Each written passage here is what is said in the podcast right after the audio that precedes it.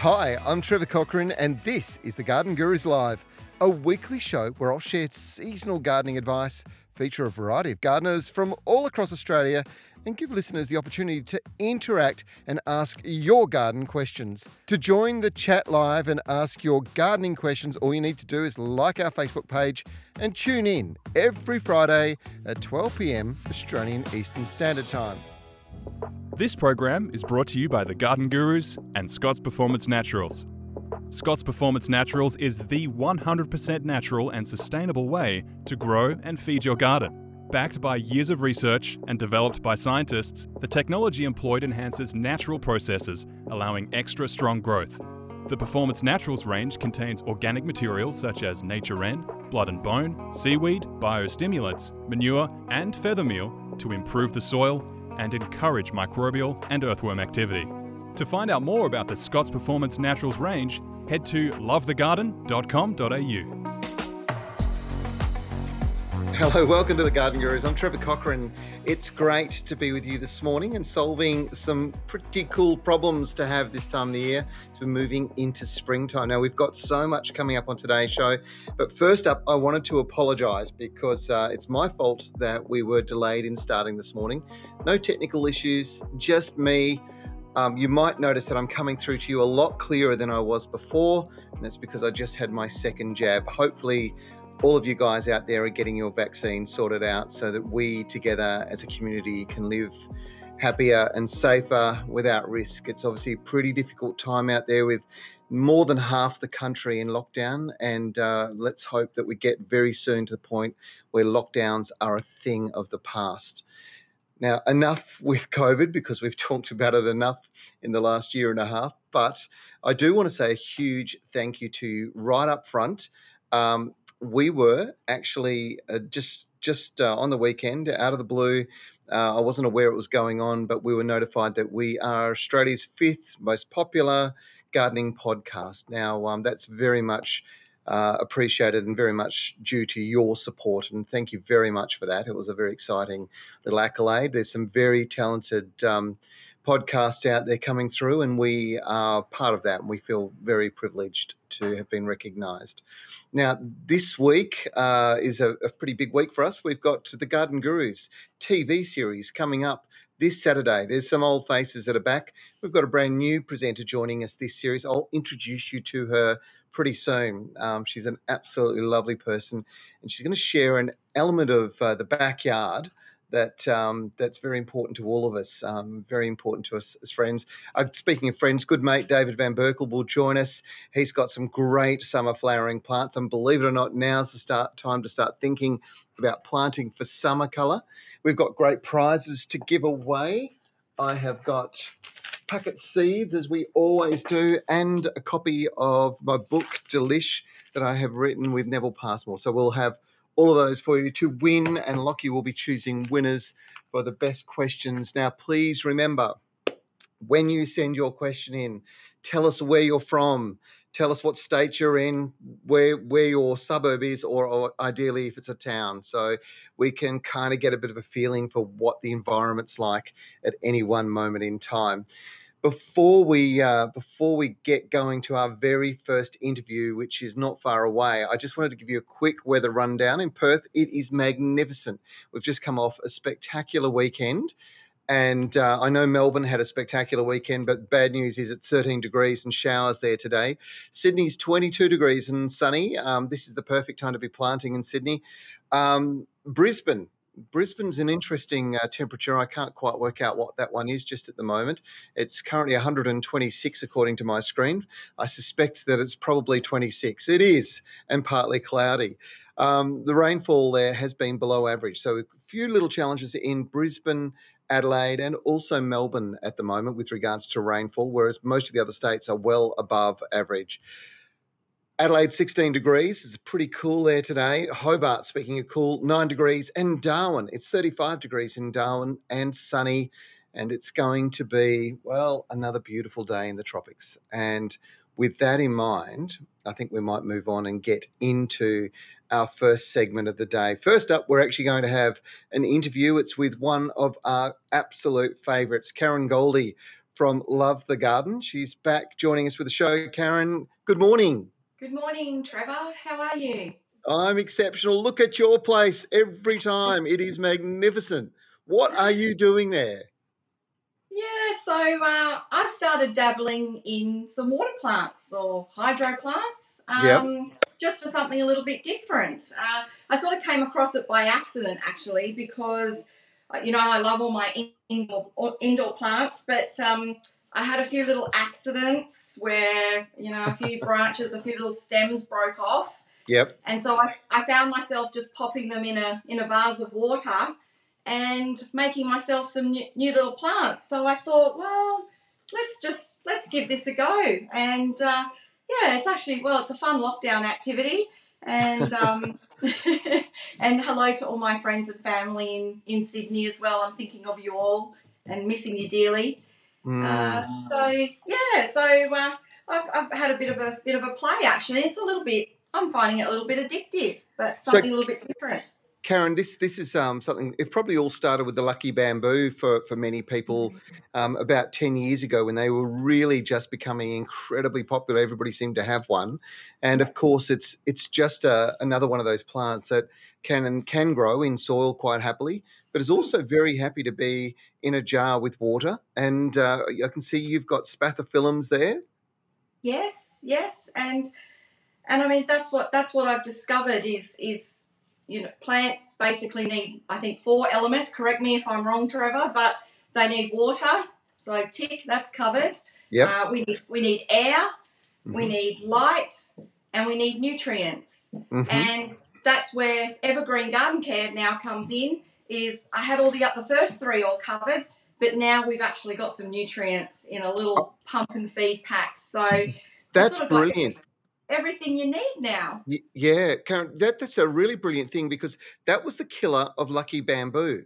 So that was why people's Lucky Bamboo run out of steam was that they didn't have any nutrients. Water is water, and, and they definitely need the water, but they needed nutrients. And we didn't have a fertilizer to be able to apply that way previously. So tell me about it. Is this a foliar feed? You feed over the foliage?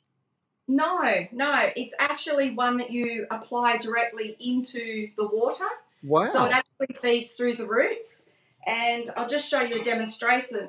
Demonstration. There's a, a jar just with some water in it. Yep. And if you have a look, it's pre-mixed up, but it's clear. So there's no yeah. staining and there's no yeah. odor. And that's always been one of the, the problems, one of the, the complaints about growing in, in um, transparent glass and jars is that once you sometimes, you know, once you apply that that liquid fertilizer, it might leave some browning or it could be green in colour. Uh, mm-hmm. Whereas this is nice and clear, so it's really, really simple and easy to use, and it's just five pumps per 500 mils. So basically, the ratio is is one pump to 100 mils of water. Wow, that's amazing. Now, tell me, can that be used for flowering and foliage indoor plants? Yes, yes, it can. Yep, yep, most definitely. Have you got a top five indoor plants that look great in that environment? Well, I've had really good success, as you can see here, with the peace lily. Uh, yep. That that surprised me actually, uh, and I think the secret there is once you pop it into your uh, container, is to make sure that the crown sits just above the water level, uh, okay. so that it doesn't get too too waterlogged. Um, that's that's been my I think my my main thing that I found with that. Yeah. Um, so peace lilies has probably been my main go-to. Philodendrons as well um, had really good success uh, with that as well. Yeah. And as you can see, this is a special little hydro planter that I actually purchased. So it's, it's got a little cradle at the top yep. to sit planting. You weigh it down with some some pebbles pop some pebbles in the bottom, and then the roots will naturally find their way down to the water. And that's what I also love as well is there's so so many different uh, decorative pebbles and um, decorative accents that you can purchase now that you can mm. actually get lots of pebbles to match your decor. So it doesn't just have to be a, a plain container. Uh, and there's also little little test tubes as well. So syngoniums, that's another one that I've had really good success with. Uh, and this was this was actually from from one that I accidentally broke off a bigger plant. And you can see how the, how the roots there have actually curled around and, and are growing to the to the size of the of the tube, which is which is really really quite cute. And the other good part is a lot of these jars and things. I mean, this one I, I did purchase um, specifically from a nursery, but you can you can just use jars from the op shop. You can yep. buy glass vase. You can go. You know how much I love op shopping, so yep. you can source a lot of this from the op shop as well, and and do it. It's quite quite inexpensive. And or just, the or just re- or I was going to say, just recycle the jars that you've got coming through the household as you use them in the kitchen, right? Yeah, absolutely. And another one that I love to use is wine carafes. So, I mean, there's only so many wine carafes, I guess, that you can use at any one time. Yeah. Uh, I don't, I don't, I don't know if I'm going to be able to free mine up from what they've got in them currently. well, I freed up a couple, and this one, look, this one's a bit, a bit of an embarrassing story. Um, you can, can you see how green yeah. water is in there, the algae. I've, I, this was one I neglected. This was actually one that actually accidentally broke off. So I just popped it in my wine carafe with some water. And you can see there I have neglected this one for a few weeks. Normally I would change the water every two weeks. Yeah. And then fertilize with the liquid fertilizer once a week. But just a little a little tip to clean out because obviously they do tend to get a little bit of algae. They will go green. I mean, that one's been sitting there for, for quite a while, neglected. But a really, a little tip on how to clean this without any chemicals is I'll just tip out that water. I use rice. So just put in some grains of rice into the bottom. Right. Pop in, pop in a little bit of water.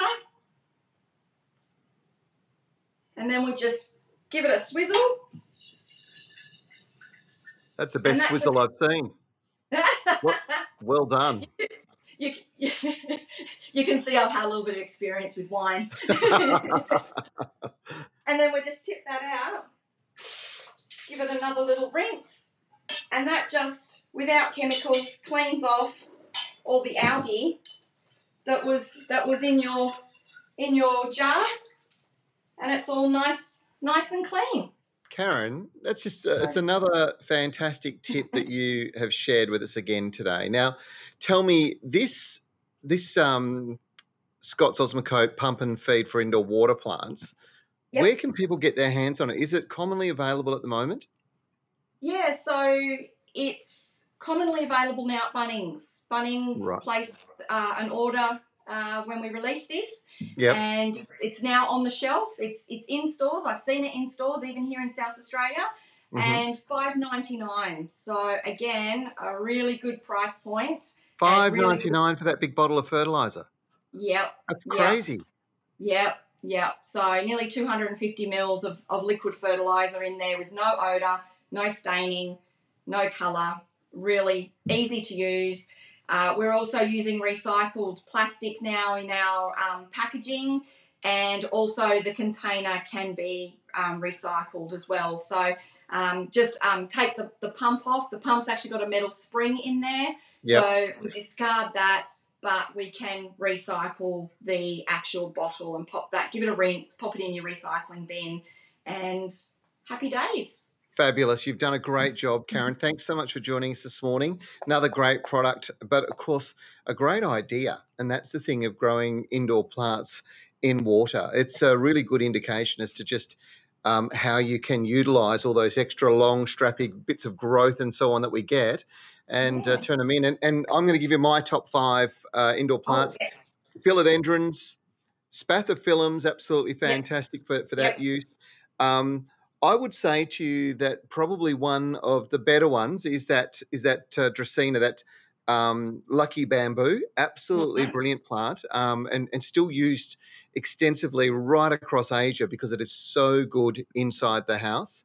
Um, what else? Where are we? Um, what did I say? As in one, two, three. Oh, uh, syngoniums, uh, brilliant yes. plant for that. Yeah. And, and again, you can get compact ones, or you can get them all stretching and growing. Um, and if you really want to do something a little bit different, um, Monstera So mm. they can get sort of um, there's a whole bunch of obviously different types of monstera, but the Swiss cheese one is mm. fantastic in that environment as well. I haven't tried that one yet, but that is my favourite potted indoor plant. So there you go. I'll there give that go. one a go next. All right. Well, look, you take care. Hopefully, um, hopefully lockdown for everybody in Australia finishes sometime soon because I think we've all got a bit of fatigue with it, but um, we all have to stay safe and keep looking after each other. So, Karen, thanks for joining us. I really appreciate you joining us this morning. Thanks again, Trevor, for having me. Goodbye, no. everyone, and stay safe.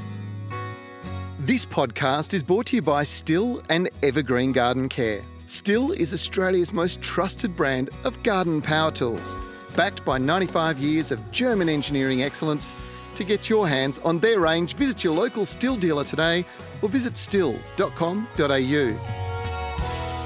Um, we have had so many questions um, coming through, and I think I might start in the Northern Rivers of New South Wales. Um, Jeanette sent uh, um, a note through her Eucharis lilies. Um, they're beautiful things, sometimes known as pineapple lilies, are starting to put up flowers, and I found the new shoots have been cut off by slugs could I give some advice on how you could eradicate them? Yes.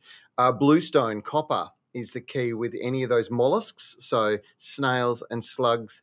Um, if you get a little bit of bluestone, if they're in pots, then uh, a little circle around the inside of the pot.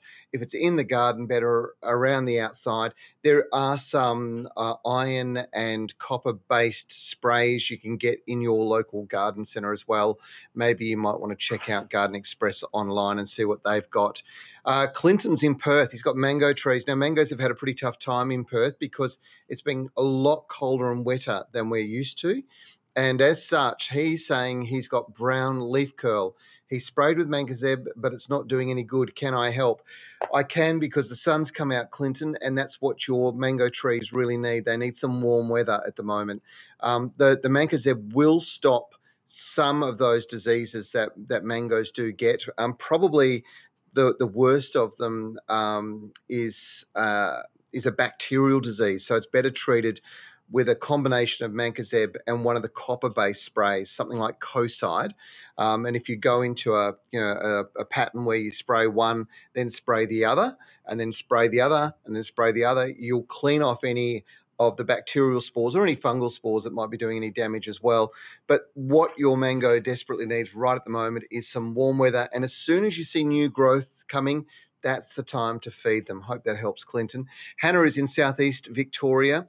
Can I use Troforte on my potted lemon tree or do I need to feed it with citrus food? Well, Troforte comes with a specialized citrus blend, so you can use that. To be quite honest, um, those controlled release fertilizers are really the way to go. So Osmocote, Troforte, get the special blends designed for citrus um, and you'll do very well. Cheryl and Marcus, you're in Mandra. Um, what are the best grasses for attracting butterflies? Interestingly enough, um, grasses don't attract butterflies as a general comment. Butterflies really are looking for sweetness, so they're looking for flower. And there is a plant called the butterfly bush, um, Buddleia and it's just coming into flower in my garden at the moment. And, and, last week, somebody raised it. They had a giant one, one of the yellow forms, um, they attract phenomenal amounts of butterflies, and they do a really good job at feeding them in the early early part of the season. So Buddleia, if you look into it, you can get some beautiful colors, reds, pinks, and some glorious sort of purples and blues. And um, I would suggest that you get them planted into the garden about now and start feeding those um, those butterflies. As far as birds go, well, birds, bees, again, really flowers are the way to go. Um, Margaret in Belgrave, actually in Victoria, has also raised this as a point. She said she wants to attract birds, butterflies, bees. Again, Buddleia, good one to go for. Right at the moment, believe it or not, I've got agaves that are in flower, and um, you will have also seen the aloes out there in flower. They're a wonderful source of food for bees in the in the latter part, the cooler part of winter, when there's still not a lot of natives coming into flower. So they're a great option for you. And then, of course, another oh, depends where you are. In some places, they're really coming into flower well now, but it's been a cold, wet winter here, so it's been a lot slower. Um, so we're only seeing some of the natives just starting to burst their flowers. But things like Hardenbergias, which have been in flower, great source of of food for birds and for bees. I hope that helps. Now, um, I mentioned earlier uh, at, the beginning of the show that the Garden Gurus returns to Channel 9 this weekend. You're going to see a new face pop up um, over the 18 weeks that we're uh, on air on Channel 9. And uh, we thought that uh, maybe you might like to take a little look at what's coming up in our first episode. We're all about making gardening easy and showing you the latest innovation. And this weekend, I have got some innovation that's going to blow your mind. This is the latest battery technology from Stihl. And believe me, this will leave your garden looking fantastic all year round for half the effort. This weekend on The Garden Gurus. You can see we're on the cutting edge of gardening right here at the Garden Gurus, thanks to our friends at Stihl. Now, this week we have got a new face that's going to join us, and I really wanted to introduce you to Dr. Lydia. Now, she is a, a very, very talented gardener, but she's also a vet. And I thought, well, look, there's so many things that Lydia could probably um, present on the show that would inspire you or share some of her amazing knowledge. And I thought maybe we might ask her to say hello on our show here today, give you the insight. Hello, Lydia. How are you? Hello. It's good Hi, to see thanks you. Thanks for having me. It's great to see you on this beautiful day. Now you've Oh, got um, you've already done a couple of stories for for the Garden Gurus coming up, and uh, chickens is the first one. And I wanted to tell you right up front, thank you so much for coming around my place and filming and giving me some advice on our chickens because I thought they were all 100% happy, um, maybe with one that wasn't. And as it turns out, uh, when when we went through, you showed me they had lice. Yeah, Uh, yeah, that's I've, quite common. I've dusted them all. Yeah, well done. now, now tell me, um, what what's probably the best things uh, about having chickens in a home backyard from your point of view? Oh, I love them because they just have such unique personalities, and Yeah. mine just run to me when I come and feed them in the morning. And um, I just love, yeah, just feeding and interacting with them. And the eggs are a bonus, but just really just spending time with them. They're just, I think after after my dog, they're my next best, um, my next favorite animal. I, I would say, yeah, just really love working and interacting with them, and they're just so useful in the garden as well.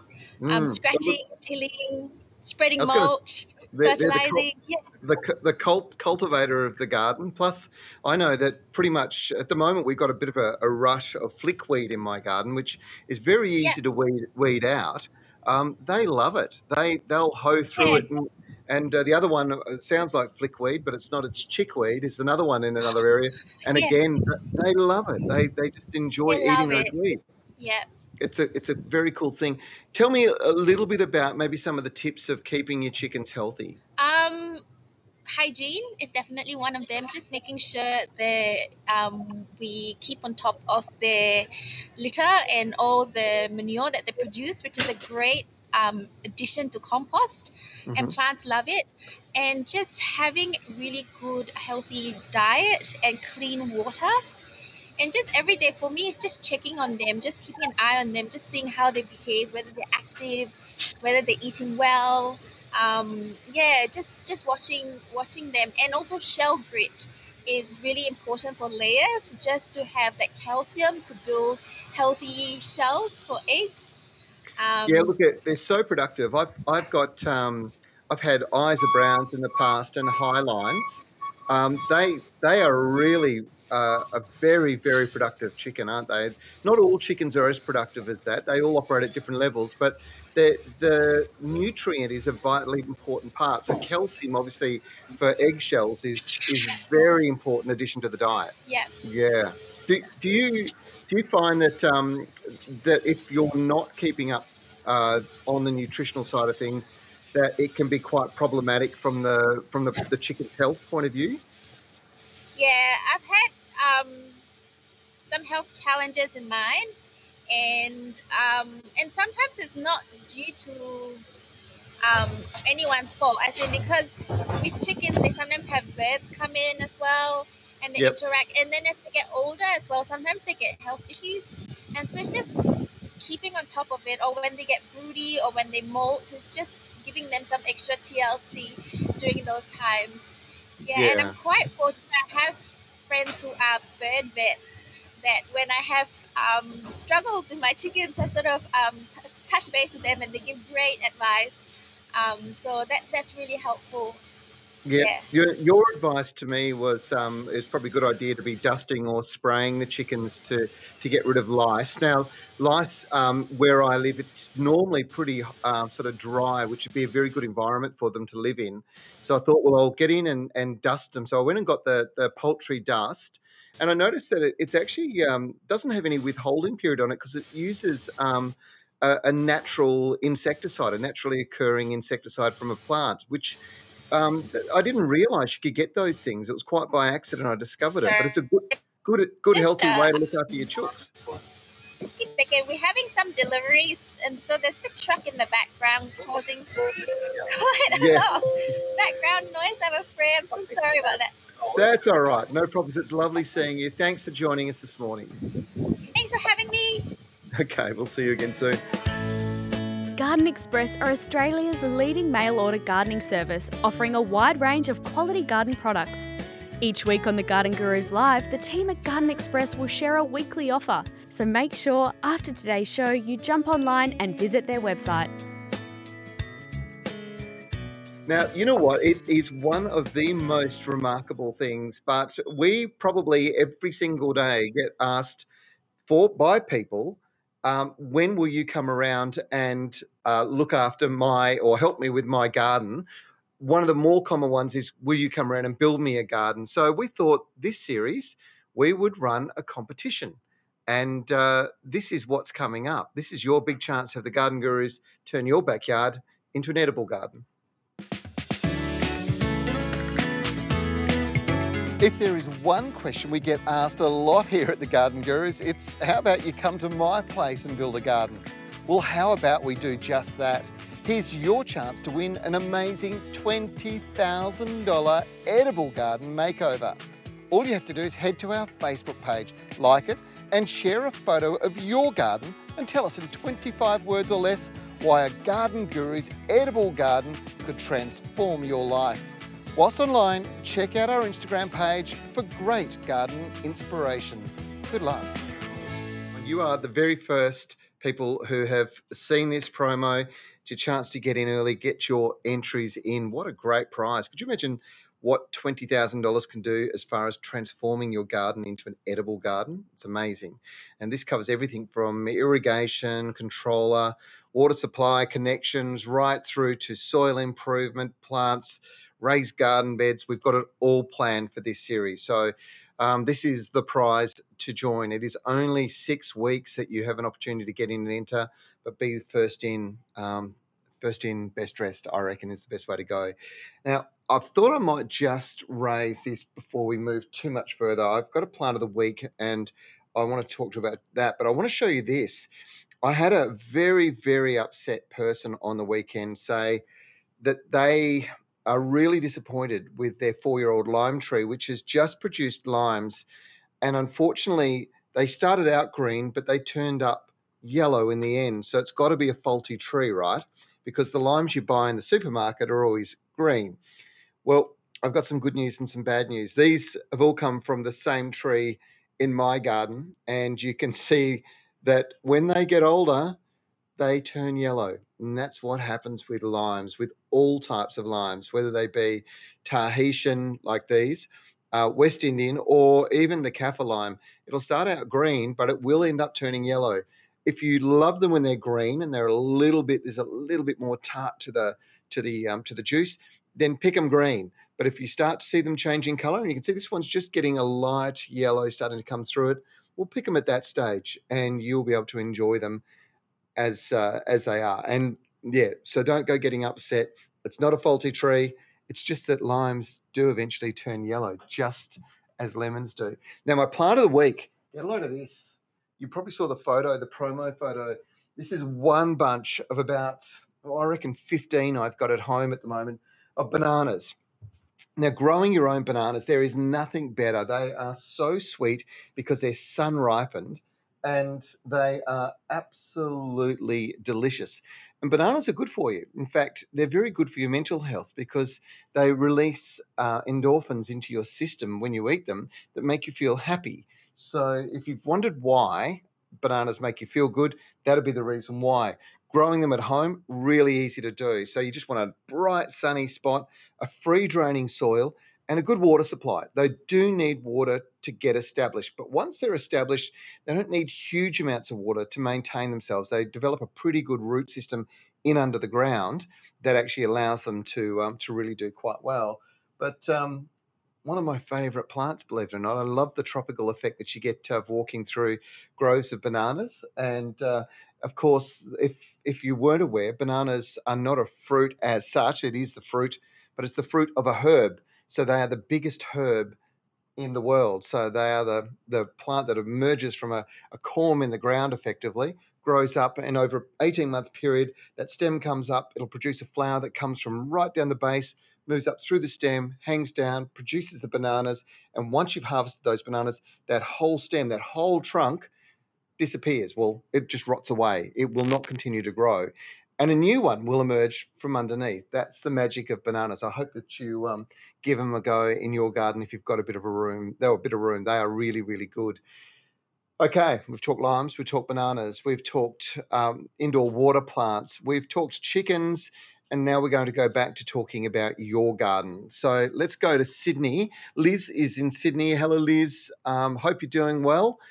I've got fungus on a begonia in a pot. How should I best treat it? Now, it depends, Liz, because um, begonias typically um, have root rot or collar rot funguses, um, but they can also get foliage funguses. And the best thing to do when you're sending these sorts of questions through is to take a quick photo and send us send it back through to us so we can have a bit of a look and I'll be able to work out pretty quickly which way you go because you do treat them with different fungicides. Um, it's highly likely that it is a root rot and that you'll need something from Yates called Yates anti-rot and it's a it's a really good way to um, control collar rots and root rot. So I'm hoping that that's what the problem is. But help me out, send me a photo. And folks, don't forget, um, we're coming to you from YouTube. We're coming to you from our Facebook page, and also we are coming to you from uh, Garden Express's Facebook page, and we'll talk to uh, to David from Garden Express not too far down the line. Francis is is, is in uh, in Victoria. My artichoke plants are huge, around five feet tall.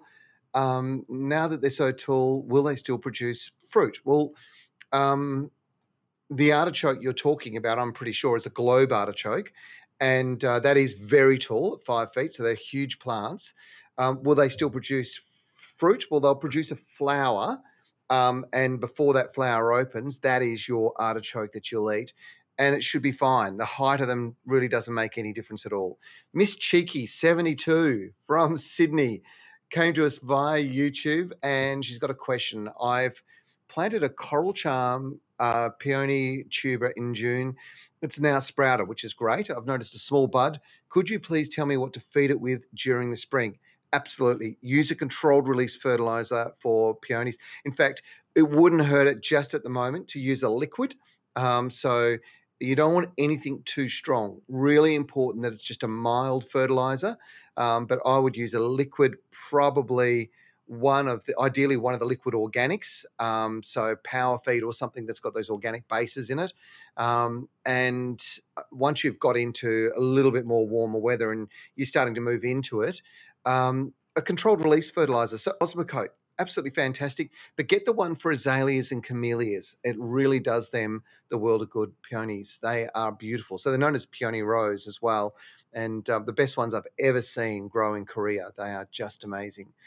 Hannah is in southeast Victoria. Hi, Hannah. Just wondering where is the best spot for my Cymbidium orchid in southeast Victoria? If I don't have a patio, do they like morning sun? Look, they they don't mind morning sun at all. Um, I I just actually got three from a breeder around the corner from where I live yesterday, and. Um, he grows them under shade cloth all year round and does very, very well with them, flowers them, no problems at all. But my experience has been that um, they are best kept in a sort of shady position as you move into the summer months, but around February, hopefully when the, the, the, hottest of the days are, are, gone, you get them into the brightest possible position you can have in the morning and then have afternoon shade to protect them. I think it's the same situation for you in Victoria. I think a bit of morning sun won't hurt, but you do want some protection from the hot afternoon sun as we move into summer and I'm assuming that you have it in a in a pot as well, and that is always the best way to grow them. I think. Margaret's in Belgrave. Uh, what is the best plant to put in a terrarium? Well, there's so many different plants to grow in terrariums. Margaret it gets down to what you what you really like. One of my favourite garden centres in Melbourne is a garden centre called Collectors Corner. They have a whole range of really interesting little succulent plants that make the most incredible indoor garden in a terrarium. They'd be great. Indoor plants, of course, are really good, but you do want to keep down to those really small growing varieties. Things like African violets, um, absolutely brilliant in that environment. Hopefully that helps. Let's keep moving. Dennis is in Western Sydney. My bromeliads are starting to flower. When's a good time to separate them? Is it too late now? Yes, it is, Dennis. Don't split them now. Let them flower and split them afterwards. And uh, a lot of bromeliads, when they they flowered, uh, that's the end of the parent plant, and it's just the, the pups that will come up underneath, and that's the time to separate them anyway. So I think that's what you should do. Ricky, you didn't tell us where you're from, but it doesn't matter because this question's one I can I can answer quite quickly. Ricky wants to know the best fertilizer for indoor plants. Well, my view is this new um, product that has been released from from the guys at. Um, oh, I'm going to grab it. Hang on a second. I can see one right here. Okay, so the guys at Osmocote, Love Your Garden, they have this product. Now, this specific one is for cacti and succulents, but they have them for indoor plants. There's a whole range of them. Now, these are pre-mixed liquid fertilizers. So all you do is give it a shake, take the cap off, pour into the cap, and then pour the cap into the pot. It's that easy. There's no risk of burning. So, as far as uh, a liquid fertilizer goes, if you did one of those caps every week into your favorite indoor plants pot, you will end up with great growth. There is no doubt about it. I hope you're enjoying the show so far today. Um, we are tracking pretty well. This is um, good time for you to get your questions in. Um, don't forget also to give us a like, really important. Um, that lets your friends know what one that you're watching this, and two that um, that you like what we're doing, and, and hopefully give them a chance to participate as well. And uh, we, I did also say earlier on at the beginning of the show, and I just want to say it one more time again. Thank you so much for your support. We were voted the fifth most popular gardening podcast in Australia, and it's probably not exactly what we're uh, we're known for. We were quite honoured to uh, to be. Um, in that top five, when you look at the talented people that are already doing it. Now, speaking of talented people, I've got to tell you, there's a bloke who grows some plants up in uh, up in the hills in Victoria in the mountains that does some pretty amazing things. His name's David Van Berkel. David, it's great to see you this morning. How are you going? How are you getting through lockdown? Uh, doing really well, mate. Even better now that I hear I'm part of the top five podcasts. So I, I just smiled when you said that and thought, how could you expect any less with the type of talent that you get on with you there? So Thanks, mate. That's, very kind of you. We um we we weren't honestly we weren't expecting that uh, that we were being there. You know, would sit in that sort of space, but it is a great honour because there's some very talented people out there doing some great work in communicating with the gardening public and um, to to be in there and supporting um, you know people who are just trying to get good results is a really important thing. And it's something that you guys are doing so much with at the moment. You must be just going crazy at the moment with um, orders coming through as people are locked down at home and looking around their gardens going well let's spend some time getting the garden into shape yeah, absolutely. Look, we uh, we were inundated for a bit there, Trev, as we spoke about. We uh, we sort of went a little bit quiet with the offers for a little bit, except the ones that we do here with you, um, yeah.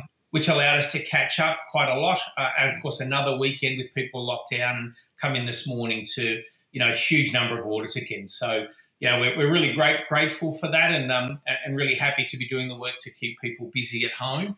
Um, yeah. You know, with their online shopping and, and then being able to use their, their space uh, productively and, and enjoy the, um, the outdoors.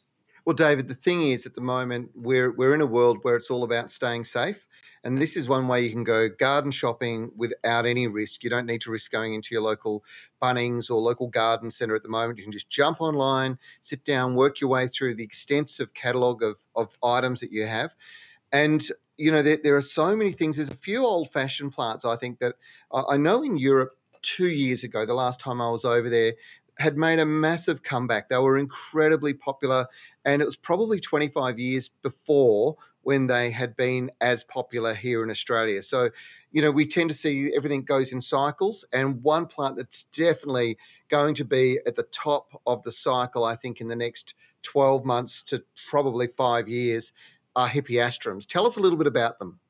Uh, mate, you, have hit the nail on the head there. And, uh, you know, hippeastrums were were grown probably by a half a dozen people across the country really well. And, and I already saw a few years ago that people were, you know, maybe um, a little bit tired of them. There's a few of the older growers have got out.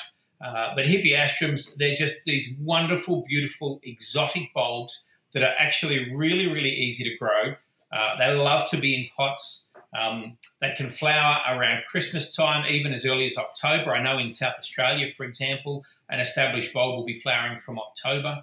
Um, mm-hmm. Beautiful, beautiful, huge stems um, and, and, these massive blooms, Trev. Yeah. We have about 80 varieties on sale at the moment. Eight, um, did you say 80? Eight zero? Eight, eight zero, 80 varieties. It's become wow. one of my, I'm a dahlia grower from way back. That was my childhood uh, product.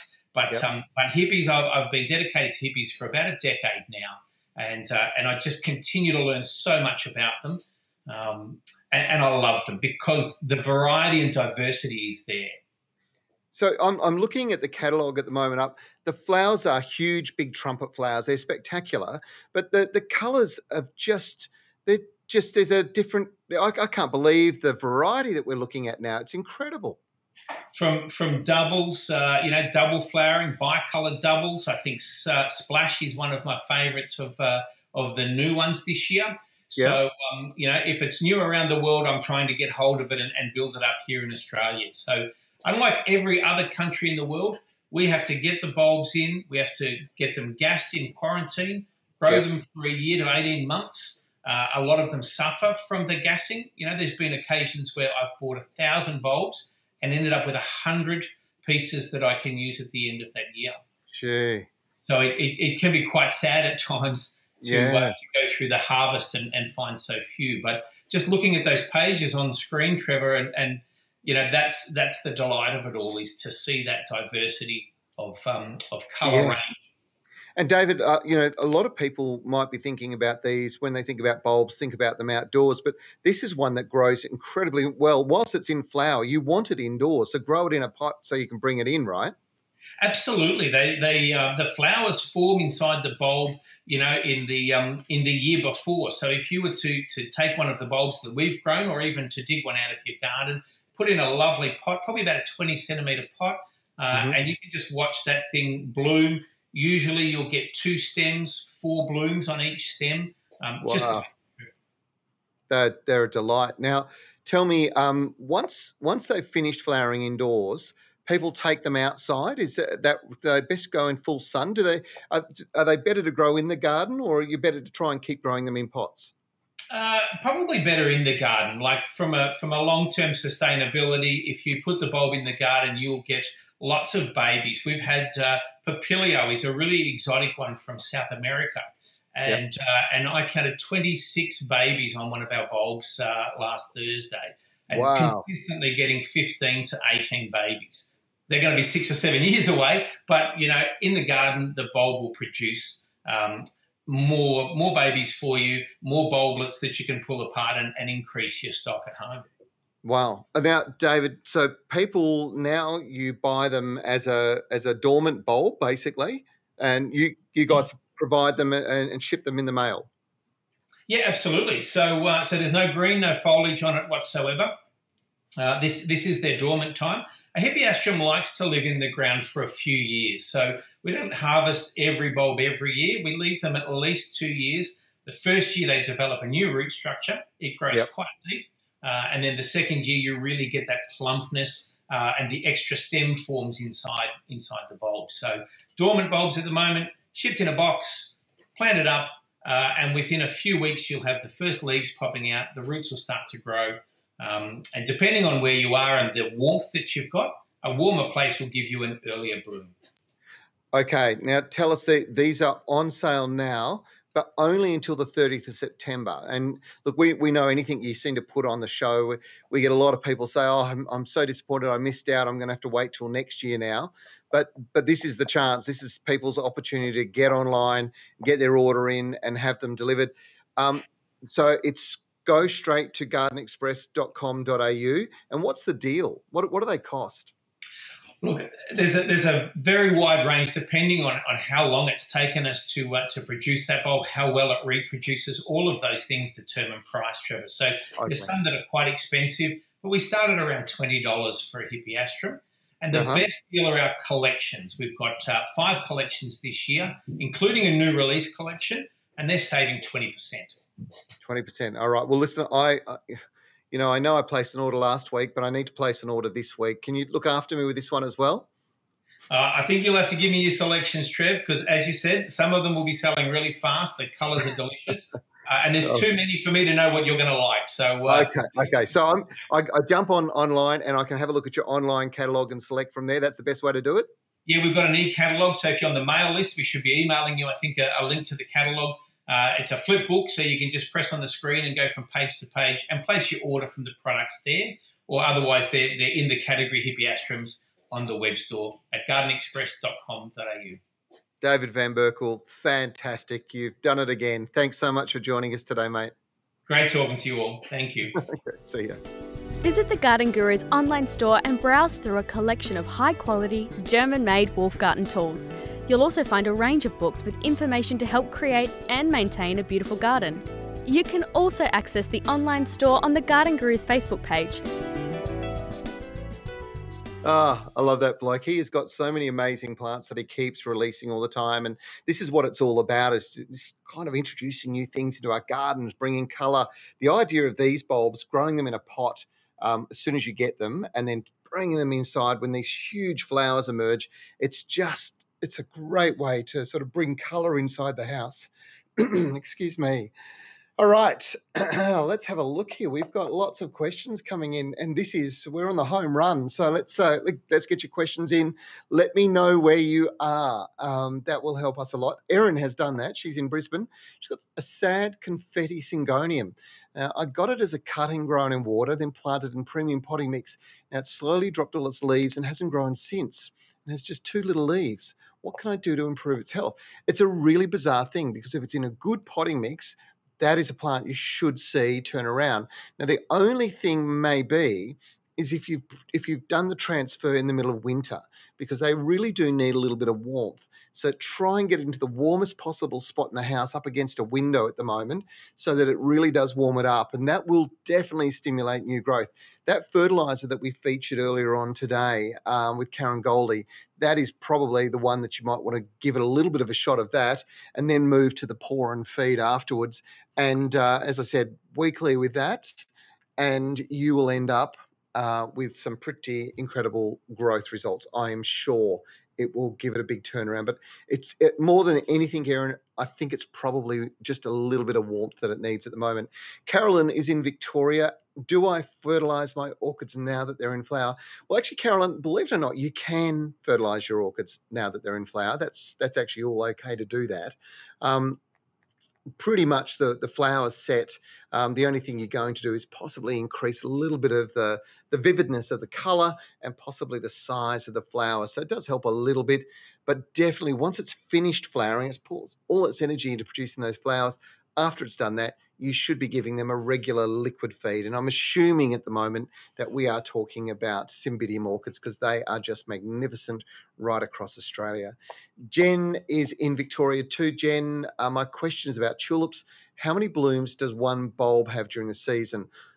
For a start, it only has one. Also, I noticed. Um, Notice one of the flowers uh, now has aphids. I just scraped it away, but will the blooms get destroyed if insecticide is sprayed on? Now, look, no, as a general comment, um, it, it shouldn't do. I would be looking at a very a light um, spray of something that's got pyrethrum in it, to be quite honest, just for the aphids, because um, they will get on to the, the soft tissue of the flowers. Um, but uh, you should only get one flower per bulb if you've got nice big mature bulbs. And um, you definitely got to be on top of those aphids. You've got one shot at it, so make sure that they don't spoil the flower. Um, Carol is in Perth. When do I plant gladiolus? Mine are just starting to stick their heads up in the garden. So you should have either already got them in or do it right now because mine are just pushing growth out of the soil um, as we move into spring and we get more light days. Uh, and they do grow very well during the summer months, producing lots of flower throughout summer. Cherie is a good friend of ours in Bunyip in Victoria. Should I start planting my tomato seeds yet? Cherie, um, absolutely. And, uh, you know, this, uh, the Grosse Lisse uh, variety from uh, Mr. Fothergill's, um, this is the perfect way to do it. Grow your tomatoes from seed, plant your seed now. You cannot go wrong. Really good way to go. Uh, let's keep moving along. Barbara, we're not sure where you're from, Barbara. Do I fertilize native plants now? Well, look, you, you can do. Um, they are in their, their real big growth period at the moment, most of them producing a lot of flower. So if you do feed them, you are going to support flowering. There is no doubt about it.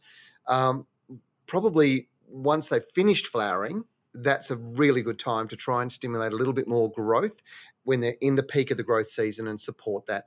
Obviously, most native plants, and this is this big word that we use natives, are natives good? Well, natives are good, but uh, Tasmanian tree fern is a native, uh, foxtail palm is a native from Queensland, and uh, you know, grevillea is a native sometimes, or some grevilleas are native to, um, to, to the southwest of WA, whereas you've got others that are native to um, the mid coast and, and the, the north of New South Wales that are quite tropical they're all different. So using the word native can be quite deceptive and a little bit misleading if I have to say that generally. What I would say to you is if you've got endemic species, species that come from within 100 kilometres of where you live, they should probably um, do a lot better in your garden environment and uh, those kinds of plants probably don't need that extra fertilizer. They're probably quite adept to your garden environment. But if they are varieties like, let's say, those tropical grevilleas from from uh, northern New South Wales and southern Queensland, then giving them a feed is probably not a bad idea. Hopefully, I didn't confuse things too much there. Okay. Um, Cheryl and Marcus in Mandurah, what are the best native trees and shrubs for, for uh, to plant for doves to nest in? That's an interesting one. Um, now, doves, like all birds, are looking for protection. So often um, you'll find doves are nesting in trees. That tends to be what they, they do. And um, there are a whole bunch of, of different eucalypts, for example, that are fabulous for, for that particular purpose. Some of these grafted flowering gums are magnificent, but a lot of them are dwarf and it's probably not tall enough for them to want a dove or for a dove to want to put a nest into. So you do want something that's going to be a little bit bigger. So agonis, there's a whole bunch of different types of agonis like after dark or the, the standard agonis flexuosa, the WA weeping peppermint tree, make great nesting trees for birds. Um, and uh, you're in you're in Mandurah, so that's in WA. So that would be a great tree. And as I said, you know, pretty much all the all the eucalypts. One uh, that I used to have at home in my old home that was great was the Grevillea robusta, the tree Grevillea. Uh, that's a that's a great tree, very fast growing, really good um, for for all sorts of birds. To be quite honest, because the flowers are so beautiful and so rich in nectar, um, it really is a a um, fabulous tree option for you. Michelle, we're not sure where you're from, but uh, you've got a problem that I've got in my garden. So, uh, tamarillos are a South American tree that produces a fruit that's very much like a tomato. In fact, it's often called the tree tomato for that reason. Um, it's a, it's just for those people who don't know tamarillos interesting fruit because it is a savory fruit. So it's fabulous with cheeses and biscuits and things like that. It's not so much that sweet fruit that you'd be sitting and just eating necessarily just as a fruit by itself. Now, yours has been badly affected by recent frosts. It's starting to get some new shoots. Can I recommend anything to do to give it a boost before spring? You've Seasoled it. Well, Seasol is a really good soil tolerant, uh, tonic. It is very good. It helps plants resist damage from frosts what I would recommend you do is you probably give it a liquid feed right now and that's over the foliage, that new foliage that's emerging. Um, those nutrients are absorbed through the leaves, so it stimulates really good growth. And at exactly the same time, I'd be getting some Osmocote, probably is the best thing to do. It's going to give three to six months of good food supply, and that's steadily delivered to the roots over that period of time. It's a really important thing, Michelle. Um, it's small amounts on a regular basis deliver a lot better, more robust growth, and that'll get your Tamarillo back. But look, the, the real key is a bit of warmth, and uh, and that's what I'm waiting for in my garden. I'm sure that's what your Tamarillo's waiting for in your garden. Now, one of our great favourites, Tala from the Central Tablelands in New South Wales, has joined us again. Tala, your question is the mulberry's coming back in, into fashion and you'd like to relive a piece of a childhood. What's a good variety for the Central Tablelands? I have a friend uh, who lives uh, up in uh, um, up in, uh, it's not quite the Tablelands, but it's certainly uh, more central, it's north of Sydney. They have the, um, the traditional Black English um, mulberry it is without doubt probably one of the best. But you are very lucky there because you can grow a lot of different varieties, and there's a few different varieties you could look out for. The white tends to be a bit too sweet for a lot of people. Really prolific, quite large tree, um, produces literally tens of thousands of fruit once it's a mature tree. Um, but there is another form of that. So these are what they call the chartreuse mulberries, and there's a red form of it, and I just love it. It's a lot more compact growing. Um, it is an interesting tasting fruit. It's tangy like sherbet is the best way I could um, describe it. Um, it's it's sweet but tangy, and it's absolutely delicious. That's called the red chartreuse. So I would go for the old-fashioned black English or the chartreuse. That's my suggestions for you, Tal. I hope that helps.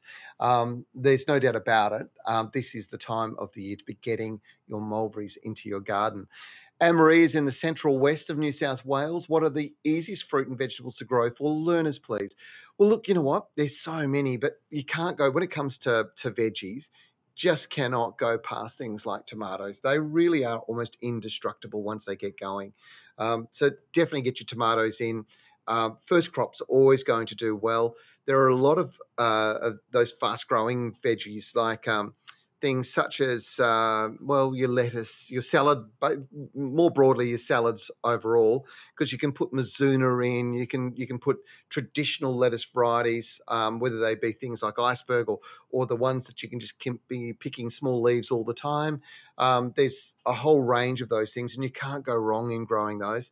Trick with them is to make sure that they are in full sun that they have free draining soil and that they have regular water and as long as your soil's got a reasonable nutrient level in it, maybe you give them a feed when they're first getting going, you will get great results. I hope that helps Anne Marie in the central west of New South Wales.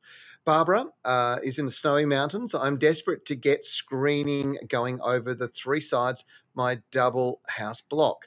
Bamboo is the only thought I've had for that. I, look, I love bamboo, and um, those clumping bamboo varieties are just brilliant for that sort of thing. Um, Timor Black is probably the one. It's one that I've got in my garden.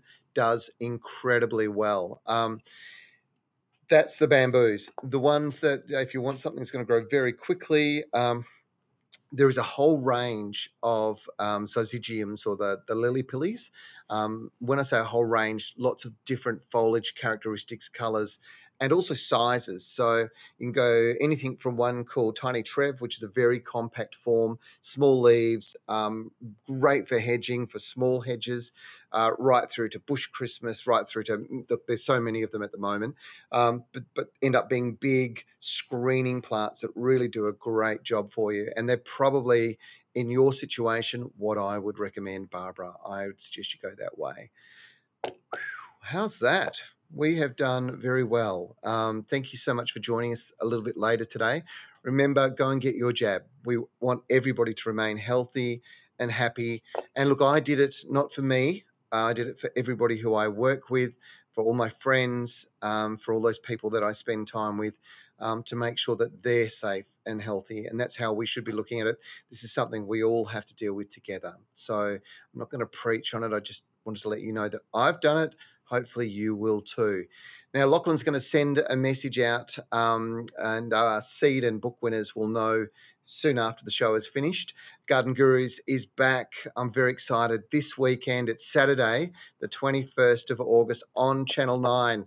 Now, we'll be playing at uh, 2.30 p.m. in New South Wales, Victoria and Queensland, and at 4.30 p.m in the Northern Territory, WA, and South Australia. Check your local TV guides to make sure that you don't miss us.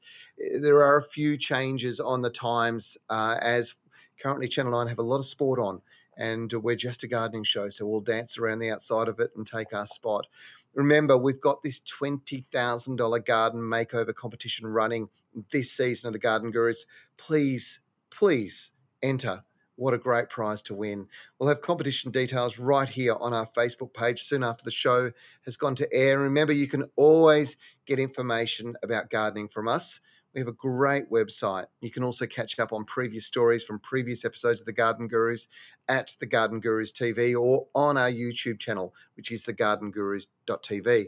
And you can listen back to today's live stream and catch up on previous episodes uh, of our Garden Gurus Live series here on Spotify, Apple Podcast, and Audible. They are great platforms for you to be able to have a listen to what we talked about today in your own time when you want to. Please tell your friends about it too. That really does make our day.